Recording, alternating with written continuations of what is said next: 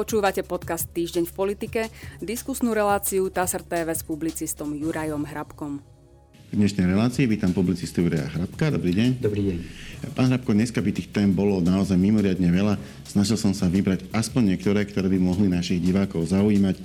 Začnem otázkou referenda a prečítam, čo o tom píše tlačová agentúra Slovenskej republiky. Takže... Referendum o možnosti skrátiť volebné obdobie sa uskutoční v sobotu 21. januára 2023. Termín plebiscitu oznámila vo štvrtok prezidentka Slovenskej republiky Zuzana Čaputová. Vyzývať občanom na účasť v referende nebude. Toto referendum vnímam ako súčasť rok a pol prebiehajúcej kampane jednej politickej strany, preto nebudem vyzývať občanov k účasti, nebudem ich ani od tejto účasti odrádzať, vyhlásila hlava štátu. Ľudia sa budú môcť v referende vyjadriť, či súhlasia s tým, aby bolo možné skrátiť volebné obdobie referendum alebo uznesením Národnej rady Slovenskej republiky. Má to zabezpečiť zmena ústavy Slovenskej republiky, uvádza TASR. Prvé, čo by som sa chcel opýtať, je ten postup prezidentky, lebo ho napadá opozícia. Urobila teda správne, keď si počkala na rozhodnutie ústavného súdu, ktorý jednu z tých pôvodných dvoch otázok vyradil, a až potom sa rozhodla vypísať referendum, teda konkrétne na 21. januára? Ja si myslím, že áno. Pani prezidentka mala dve možnosti. Buď keď dostala petičné hárky a po ich prepočítaní a tak ďalej, to je každému zrejme, buď mohla vyhlásiť referendum, alebo sa mohla obrátiť na ústavný súd. Zvolila si druhú možnosť, obrátila sa na ústavný súd a v takej situácii jej už nezostávalo nič iné, iba počkať, ako rozhodne ústavný súd. Takže si myslím, že postupovala správne. Takže taký ten model, že tak by vyhlásila referendum iba s jednou otázkou, keďže druhá bola na ústavnom súde, to je asi skôr fikcia, než možnosť reálneho postupu. No, podľa mňa by porušila ústavu. Tá petícia obsahovala dve otázky, nie jednu otázku. Áno, vlastne. Ak by obsahovala jednu, mohla by vyhlásiť referendum, ale toto boli dve otázky, to sa nedá, že odstrihnem z toho petičného hárku jednu otázku a s jednou naložím tak a s druhou inak. To nejde podľa mňa. A čo hovoríte na obsah tej otázky, ktorá ostala? To znamená, že by sa súčasťou, v prípade, že by to ľudia odsúhlasili, referendum bolo platné a väčšina bolo za, súčasťou ústavy stalo ustanovenie, ktoré umožní skrátiť volebné obdobie, a to buď referendum, rozhodnutím občanov, alebo rozhodnutím parlamentu uznesením. Ja si myslím, že také niečo by malo byť v ústave zakotvené. Napokon je to možné vyvolať predčasné voľby aj teraz, ale ústavnou väčšinou. Prinajmenej tak, ako to upravili v Česku po tej známej kauze spred niekoľkých rokov, kauze Melčák. Tu je taký malý problém v tom, že ak by bolo referendum úspešné, čo ale zrejme nebude, tak potom by to mohol parlament urobiť aj neústavnou väčšinou, teda vyvolať predčasné voľby aj neústavnou väčšinou, keďže v takom prípade by na to, ak by bolo referendum úspešné, tak by na to stačilo súhlas najmenej 76 poslancov. Áno, to je tá časť, ktorá hovorí o tom, že by to bolo možné uznesením Národnej rady. To tam, myslím, iniciátori tej petície tak celkom šikovne skryli, že by proste Národná rada mohla 76 hlasmi skrátiť volebné obdobie. Nebolo by na to treba 90. To, čo je v parlamente, ten návrh zmeny ústavy uvažuje iba o tom, že by sa to ústavným zákonom dalo vyhlásiť. To znamená 90 poslancami. To je ten rozdiel. Áno, ale nemyslím si, že by to nejako skryli. Každý, kto čítal tú otázku, tak mu muselo byť jasné, lebo sa tam upravuje a dáva sa vlastne tá právomoc, to uznesenie týkajúce sa vyvolania predčasných volieb, je na to potrebných 76 hlasov. Ak by to nebolo upravené vôbec, respektíve ani takýmto spôsobom, že by prišlo k novele aj tohto ústavného článku, no tak potom by stačilo aj 39. Potrebujete 76 na uznášanie schopnosti parlamentu a stačí vám, z čoho je 39 poslancov väčšiny. No, ešte je potom otázka, a aj o tom sa dosť debatovalo, či je vôbec správne, aby mohli ľudia vstúpiť do toho, či bude prebiehať to volebné obdobie celé 4 roky, alebo sa skráti. Jednoducho, oni na začiatku toho volebného obdobia niekoho návolia. Proste návolia parlament a ten proste tie 4 roky nech si robí čokoľvek. Dostal na to mandát. Teoreticky, keby sa rozhodli, ja neviem, čo spraviť, tak ten mandát majú. Je správne, aby iným, nejakým iným mechanizmom, nie parlamentnými voľbami, do toho znovu vstupovali voliči a im ho spätne brali, pretože, ja neviem, nie sú spokojní, nepáči sa im, nechcú to takto. No, tí voliči by im ho nebrali referendum, ale opäť iba voľbami. Museli by sa uskutočniť voľby. Ani toto referendum neznamená, že vyvolanie predčasných volieb okamžite. Ak by bolo úspešné, môže tak urobiť parlament, najmenej 76 hlasmi. Ale tá druhá vec je, že tak môžu urobiť aj voliči, ale zase iba referendum. Čiže nejak inak. Ale samozrejme, že je správne, podľa môjho názoru, pokiaľ máme v ústave zakotvené, že moc pochádza z ľudu, a že ľud si môže uplatniť, ak sa rozhodne, aj priamou cestou, teda vynechaním poslancov, tak potom je to úplne normálny, štandardný nástroj. Ak vyškrtneme toto, no tak potom môžeme vyškrtnúť aj referendum. Referendum môžeme vyškrtnúť tak, či onak. To zase záleží iba na súhlase najmenej 90 poslancov. Keď tam nebude, tiež sa veľa nestane, ale bude to potom v kolízii s jedným z úvodných článkov ústavy, ktorý hovorí, že všetká moc pochádza z ľudu a ľud ju uskutočňuje buď prostredníctvom svojich zvolených zástupcov, alebo priamo. Potom by sme mali vyhodiť aj to, alebo priamo. Druhá vec je potom tá praktická. Vidíme, že ani na komunálne voľby neprišlo 50% všetkých voličov, pár percent chýbalo. A to sú voľby, v ktorých si ľudia riešia veľmi praktické veci, ktoré sa týkajú ich každodenného života. To znamená, ako sa budú odvážať smeti, aké budú cesty a tak ďalej a tak ďalej. Tuto je pomerne teoretická vec pre mnohých ľudí, nejaké posilnenie práv občanov v ústave. Aká je šanca, že sa ich zdvihne viac ako 50%, lebo ak ich viac ako 50% nebude, referendum nebude platné a už napríklad prezidentka vyhlasila, že nebude vyzývať na účasť na referende, keďže ho považuje ako za súčasť rok a pol prebiehajúcej kampane jednej politickej strany a koaličné strany sa k tomu postavili podobne ako prezidentka. To znamená, budú skôr tak akože chladiť ľudí, že to nemá význam. A viete si predstaviť, že by aj tak prišli v takom počte obrovskom, aký je potrebný? Tak to poprvé to vyhlásenie, politické vyhlásenie pani prezidentky pokladám za úplne zbytočné a vlastne až dehonestujúce vôľu zhruba 400 000 ľudí, ktorí podpísali petíciu za takéto referendum, pretože im vlastne ľudovo povedané odkázala, že ich má na háku aj s ich právom. Ja by som povedal, že skôr im odkázala, že sa stali súčasťou rok a pol prebiehajúcej kampani jednej politickej strany. No, to by skorej sedelo, lebo teda povedal, že to referendum takto vníma a oni sa pod neho podpísali, takže sa podpísali vlastne pod kampaň. Nebolo to len jednej politickej strany, to po prvé.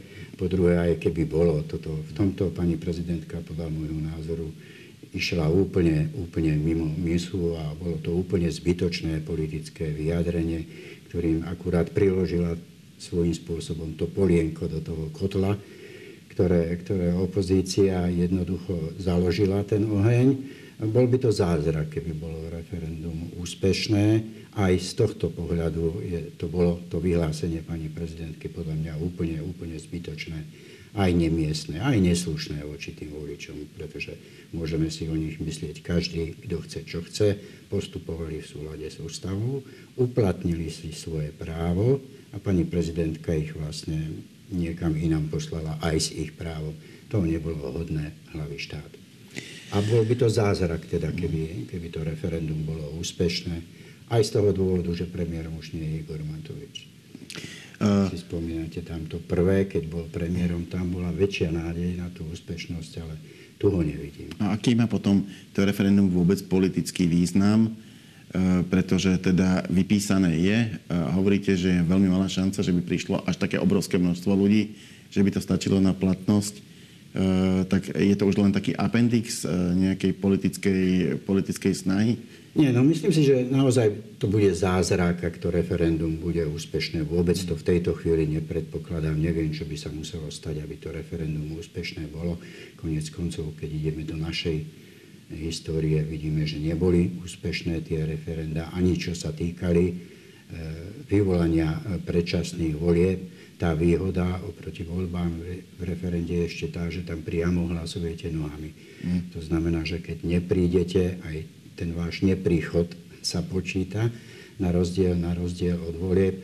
No tak je to kampaň, ktorú rozohrala opozícia, rozohrala ju veľmi dobre, bude mať neustálu tému a ja si osobne myslím, pokiaľ sa týka, pýtate sa na Roberta Fica, že jemu viac bude vyhovovať, keď referendum nebude úspešné, ako by mu vyhovovalo to, ak by úspešné bolo. Myslíte z toho tak jednak tému a zoberte si, že nevieme síce, ako dopadnú tie voľby v roku 2024, ale on má šancu po týchto voľbách sa dostať do vlády. Ak by sa nič nezmenilo, dostal by sa do vlády, ktorú občania nebudú môcť 44 roky nejako ovplyvniť, lebo tá ústava nebude poznať túto možnosť. V podstate tá úprava, ktorá je tam teraz, je výhodná pre kohokoľvek, čo je vo vláde. Garantuje mu to, že pokiaľ si postráži parlament, tak ho proste odtiaľ nikto ho nemôže brať predčasne na zodpovednosť.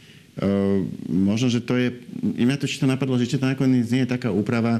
Spomínate si, keď za Vladimíra Mečiara zrušili tie 4 volebné obvody a spravili iba jeden, pretože sa to vtedy javilo ako výhodné pre HZDS. Neskôr sa ukázalo, že je to výhodné pre všetky centrály politických strán, pretože robili jednu centrálnu kandidátnu listinu na čele s jedným lídrom. Robí sa im to jednoduchšie, lepšie sa im s menším počtom ľudí oslovuje Slovensko. Je síce pravda, že regióny sú tým odsunuté a lepšie sa darí bratislavským kandidátom, tým, čo sú bližšie centra.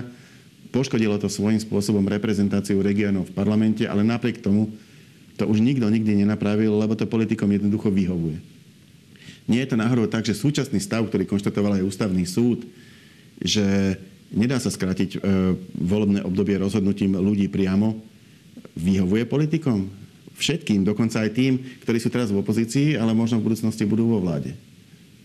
No, čo sa týka toho volebného obvodu, ktorý ste spomínali, alebo zavedenia jedného volebného obvodu, no tak to je jedným z hlavných dôvodov, prečo je krajina v takom marazme a v takom stave, v akom sa nachádza. Pretože v parlamentnej republike, v parlamentnej demokracii, na ktorú sa Slovensko hrá, no tak sú pilierom politické strany. A politické strany sú vlastne krúžkami, sektami, nazvime to akokoľvek, kde rozhoduje predseda a jeho pár ľudí, hlavne o zostavení kandidátky, no tak potom to tak aj vyzerá. Vyzerá to aj preto tak, že nemajú tie strany odborníkov, nestarajú sa o svoju členskú základňu, česť výnimkám, samozrejme, pretože fungujú aj také strany, ktoré členskú základňu majú, ale nemôžeme porovnávať, povedzme, KDH s Olano. To je, ako hovoria Češi, nebe a dudy. Tá možnosť vyvolať predčasné voľby stále je, ale musí byť na to súhlas najmenej 90 poslancov. A je to taká slovenská možnosť, to znamená, možno, že niekde v nejakom inom štáte by to mali elegantne upravené v ústave, v zákonoch, presné postupy, ako sa to dá. U nás to nie je. U nás je to jednoducho tak, že právny stav je asi ten, že ak by parlament normálne na drzavku prijal ústavný zákon o skrátení volebného obdobia, tak by ústavný súd nemohol protestovať, lebo mu parlament predtým zobral kompetenciu posudzovať takéto zákony. Takže by asi platil, bez ohľadu na to, aké rozhodnutia boli ústavného súdu predtým. Ako účinok by bol ten istý, vyvolali by sa predčasné voľby, ale neviem, či to takto má fungovať. Proste všetko nejako inak, než normálnym spôsobom. Fungovať to má tak, ako to je napísané. Ja by som nehovoril o drzovke parlamentu, najmenej 90 poslancov, pretože to je ich ústavné právo, tak to máme napísané. Mali by sme zmeniť z gruntu celú ústavu, tak ako bola, ale to je na inú debatu. Jednoducho, ak si poslanci takéto právo uplatnia, nemožno im ho nejakým spôsobom vziať. Najmenej 90 poslancov môže urobiť všetko. Máme tak nastavený systém, že 90 poslancov, keď sa dohodne, môže zrušiť ústavný súd, môže zrušiť prokurátor, môže urobiť, čo len chce. Čo len chce. Tak hlúpo, povedané ale v úvodzovkách, máme nastavený ten systém. Ale vidíme na druhej strane, že nájsť 90 poslancov na takýto krok je veľký problém. A obzvlášť dnes, keď väčšina poslancov už vie, že v tom budúcom parlamente sedieť ani nebude a nemieni sa vzdať toho platu, tých pôžitkov, ktoré im z funkcie vyplývajú. To je podobné ako v referende. Ono sa povie a je to ľahké, možno, že tak referendum rozhodne. Ale na to, aby referendum bolo úspešné, treba naozaj tých 50% všetkých plus jeden.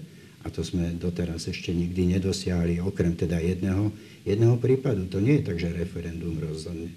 Ako prinútite tam tých ľudí ísť, aby to naozaj tak bolo? To je len taká obezlička. Referendum nerozhodnete prakticky nič. Lebo je to veľmi obťažné dosiahnuť tam ten počet ľudí. Áno, veď práve preto sme aj pred rokmi kritizovali, keď Igor Matovič prichádzal s tými bombastickými návrhmi, z ktorých našťastie nič nebolo, našťastie aj pre neho. Teraz, že referendum, tam stačí účasť 20-30%, hádzalo sa to od buka do buka. Tých 50% je veľmi, veľmi prísne nastavený mantinel. Parlamentu sa po prestávke spôsobenými tými problémami s počítačovým systémom, nechcem ich tu nejak špeciálne rozoberať, vyšetruje to polícia, prečo sa to stalo, v každom prípade nejaký čas stál, potom sa rozbehol. Všetci s nápetím čakali, ako to, teda všetci, ktorí sledujú parlamentné dianie, ako to tam vlastne bude fungovať, keďže vieme, že vláda je v menšinovej pozícii a tie hlasovania sú tam veľmi tesné. Ja som sa snažil nejakým spôsobom zorientovať v tom, ako sa v tom parlamente hlasuje. A prišiel som na to, že veľmi rôzne. Veľmi rôzne. Boli tam na základe požiadavky 3 poslaneckých klubov, len zdôrazňujem, že koalícia má 2 a opozícia 2, takže musia sa vždycky dohodnúť. Koalícia s opozíciou, aspoň s jedným poslaneckým klubom, odsunuté niektoré návrhy zákonov až na ďalšiu schôdzu. Bol tam návrh zákona, ktorý ja som zaregistroval, možno ich bolo aj viacej, ktoré boli presunuté na koniec tejto schôdze, lebo ich zablokovala SAS a opozícia. Boli tam aj také návrhy zákonov, ktoré sa podľa všetkého SAS a opozícia pokúsili zablokovať a sa nepodarilo, pretože to o jeden hlas prešlo. Boli tam zákony, ktoré prešli úplne bez problémov, vyššou ako ústavnou väčšinou, naozaj na 90 hlasov. Dokonca bol schválený aj zákon z dielne Smeru SD. Bola to technická novela vysokoškolského zákona. Podľa môjho názoru to bola prospešná vec. Ale neurobilo sa to, čo sa niekedy robí, že keďže je to opozičná strana, tak sa zamietne a potom to predloží koalícia a schválí si to ako svoj návrh. Proste im to prešlo. A tak teraz mám jednoduchú otázku.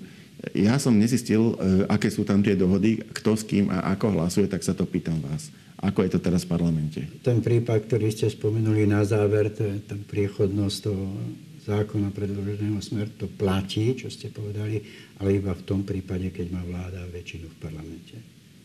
Že to odmietne, potom si chvíľu počká a potom to predloží ako vlastný. To opakujem tie vaše slova. Vláda, ktorá nemá väčšinu v parlamente, si takéto niečo nemôže dovoliť, pretože jednoducho nemá tú väčšinu.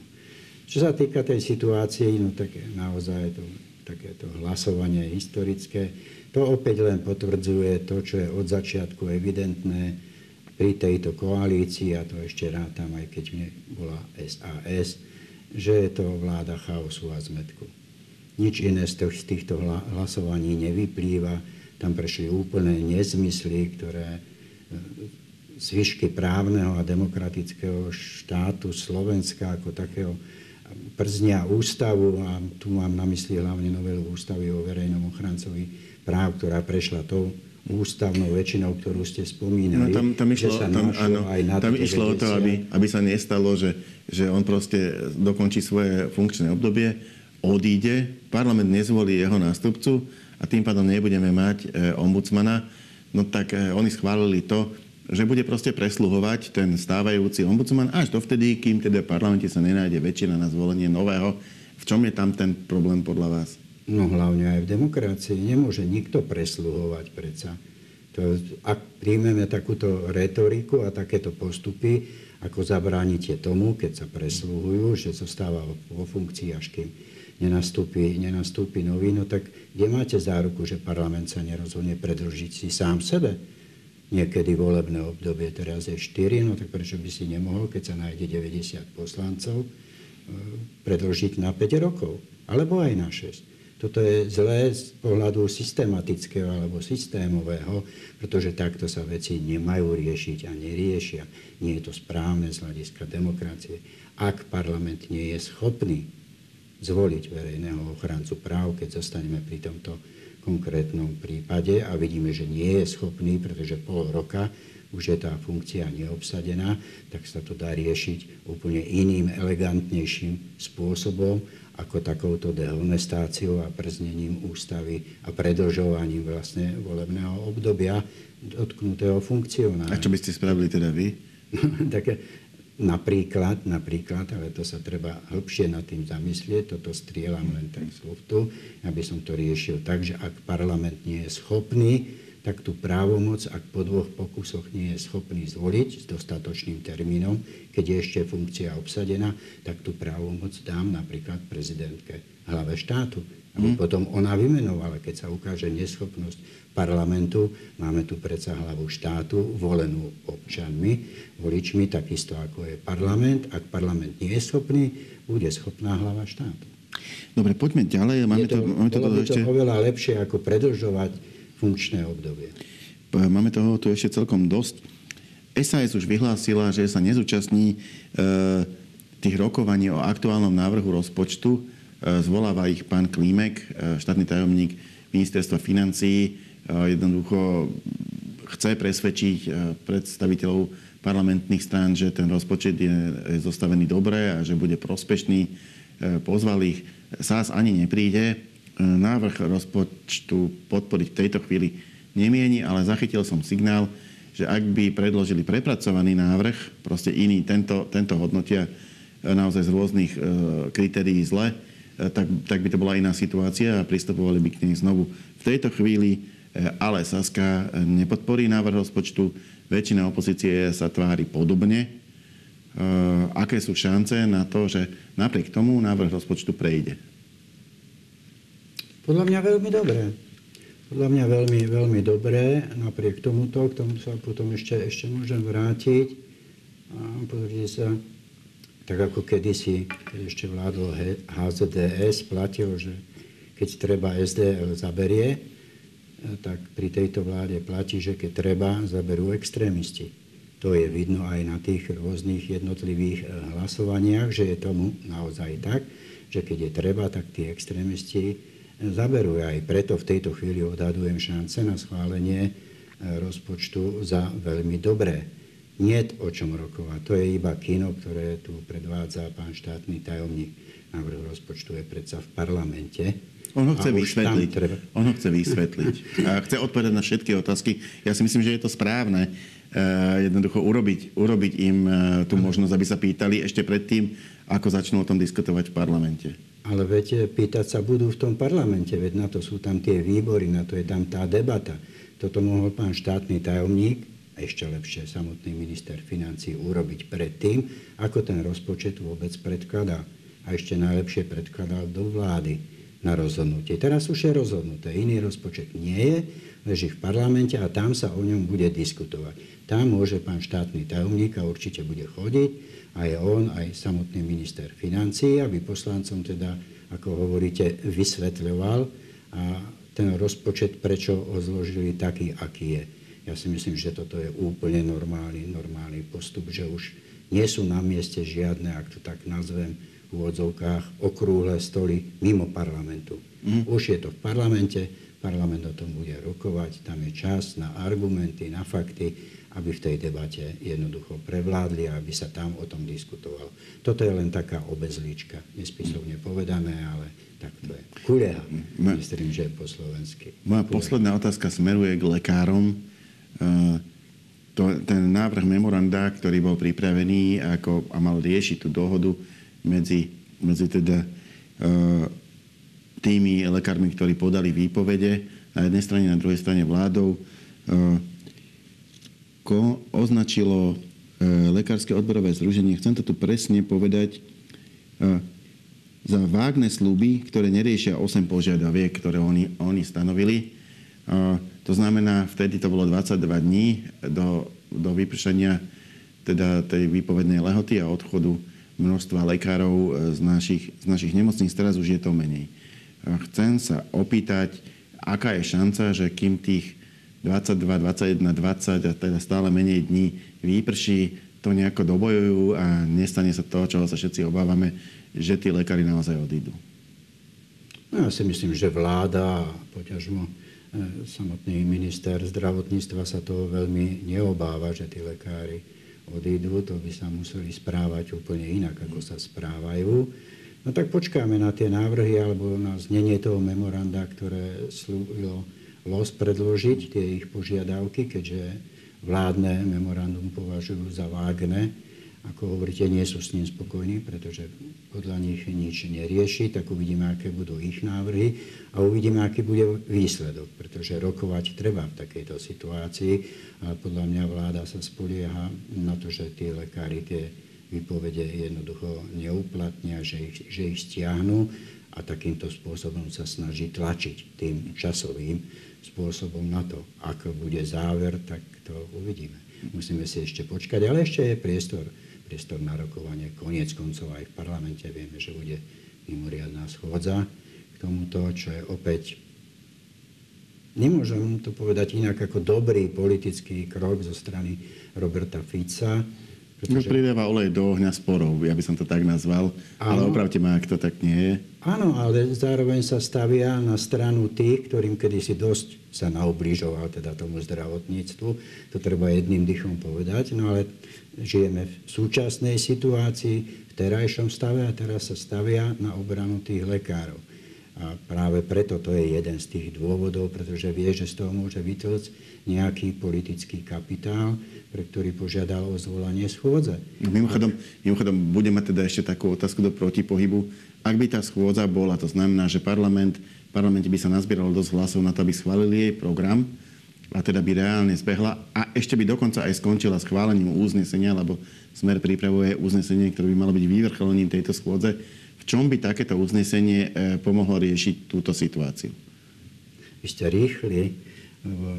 Bolo tam veľa keby. Nie. Aj keby bola schôdza otvorená, aj keby bolo schválené uznesenie, tam sa nedá vylúčiť, že prejde iba jedno.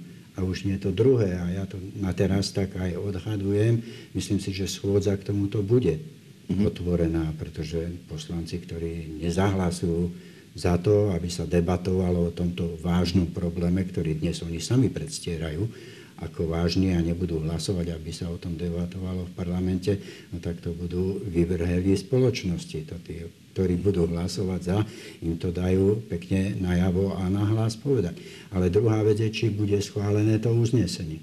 Ja to uznesenie v tejto chvíli nepoznám, ešte nebola zvolaná schôdza a tie dokumenty sa zverejňujú na stránke až potom, keď predseda parlamentu oficiálne dovolá schôdzu, čiže nemal som ho možnosť čítať, ale myslím si, že to uznesenie na rozdiel od schôdze už bude nepriechodné. Bude sa s ním dať pracovať, samozrejme, bude už môcť poslanci ho skúšať meniť, ale tak ako navrhne Smer, odhadujem, nebude priechodné, lebo Smer práve preto, že vytlka z toho aj politický kapitál, si tam napíše veci, ktoré budú nepriechodné. To vidíme pri jeho uzneseniach, pri bývalých schôdzach, ktoré koniec koncov aj parlament odmietol. No ale nejako to neodstráni ten fakt, ktorý je to dôležité, že vláda jednoducho, alebo hlavne minister zdravotníctva zlyhal a to je aj dôvod, prečo by sa tým mal parlament zaoberať. Ďakujem pekne, to bola posledná otázka a posledná odpoveď našej dnešnej diskusie. Ja za ňu ďakujem Jurajovi Hrabkovi. Ja ďakujem za pozvanie. A my sa v našej debate stretieme opäť na budúci týždeň. Dovidenia.